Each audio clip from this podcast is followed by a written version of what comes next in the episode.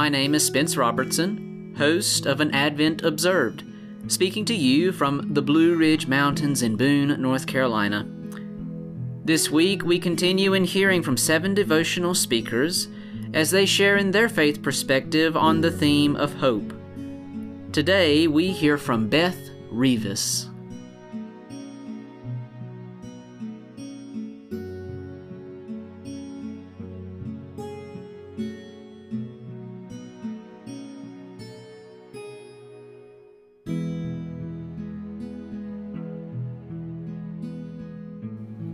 Today is the sixth day in the season of Advent.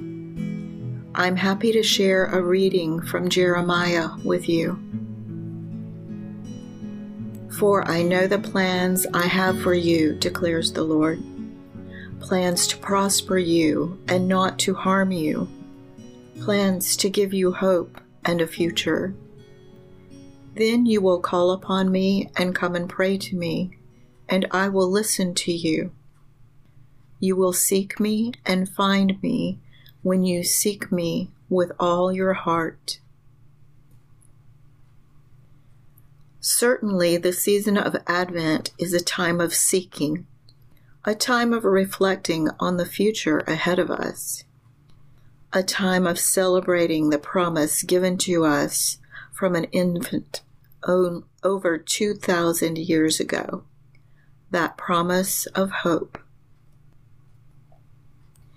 When I wonder about hope and attempt to define it, I first remember that hope is both a noun and a verb.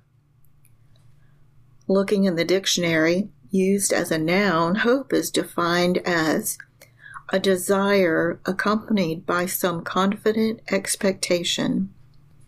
And as a verb, hope is to wish for something with expectation. It makes me wonder how often that word expectation comes up during the Advent season. Through my pondering, I'm wondering how hope has surfaced in my lifetime.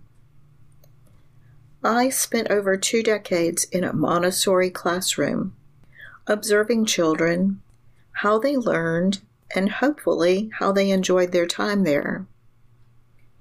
It is well known in the Montessori community that one of the main responsibilities of the teacher is to follow the child. The pedagogy suggests that children intrinsically know their strengths and their interests. Trust them to lead you in discovering who they are and what they need. Not so easy for some of us. But as I learned to watch the subtle actions and interests of children in my charge, I learned to give them the space they needed to have victories and make mistakes. Most often, this led to celebrations of independence for the children and confident expectations for me, understanding that children are our hope for the future. Nowadays, I follow another child, a seven year old redhead who delights my days and warms my heart, and who has been practicing to be an acolyte since he was four. As I watch him climb up the steps of the chancel to light the altar candles, tears well, my heart swells, and my hope doubles and triples. I thank God for this child and for the future he has promised. I know I am witnessing hope. Soon we will celebrate the birth of another child, God's only Son adored.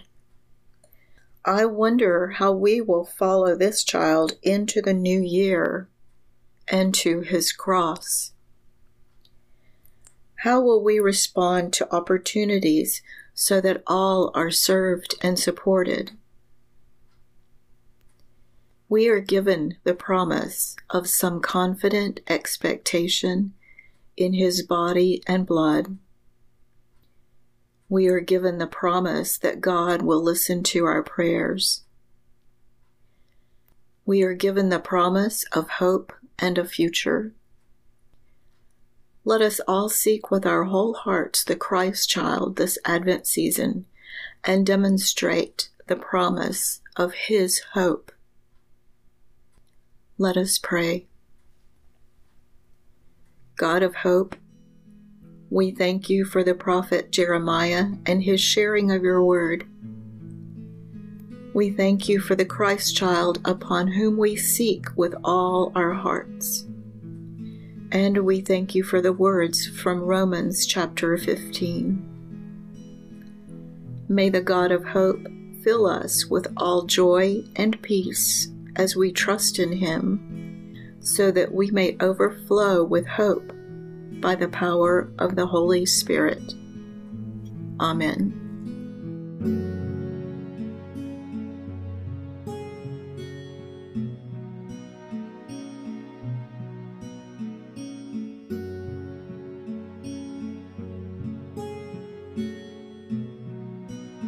You have been listening to an Advent Observed. Tune in tomorrow as we continue on the theme of hope. Till then, God be with you.